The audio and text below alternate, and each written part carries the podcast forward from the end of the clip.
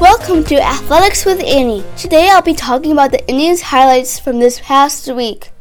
I've noticed that when Zach pitches, the other team always gets a no hitter against us, or we do get on base but rarely get the players home.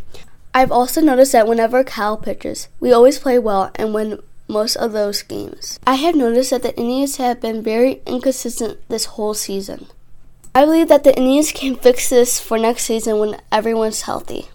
Sadly, on Thursday, the White Sox clinched the AL Central after winning the first doubleheader against us.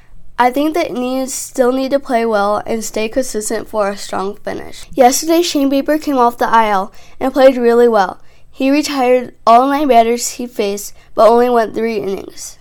I know that this is for the best so he doesn't overuse his arm and re injure it. Hopefully, he'll play another game before the season is over. I have an update on Josh Naylor.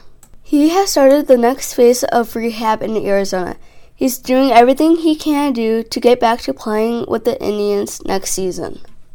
He has started to practice putting a shoe on his injured foot, which is a good thing. I also have an update on Tito. He has been recovering very well from both surgeries and hoping to get back to managing the Indians next season. Thank you for listening. Stay tuned tomorrow for the Browns highlights after the game. Go Browns! Woof woof!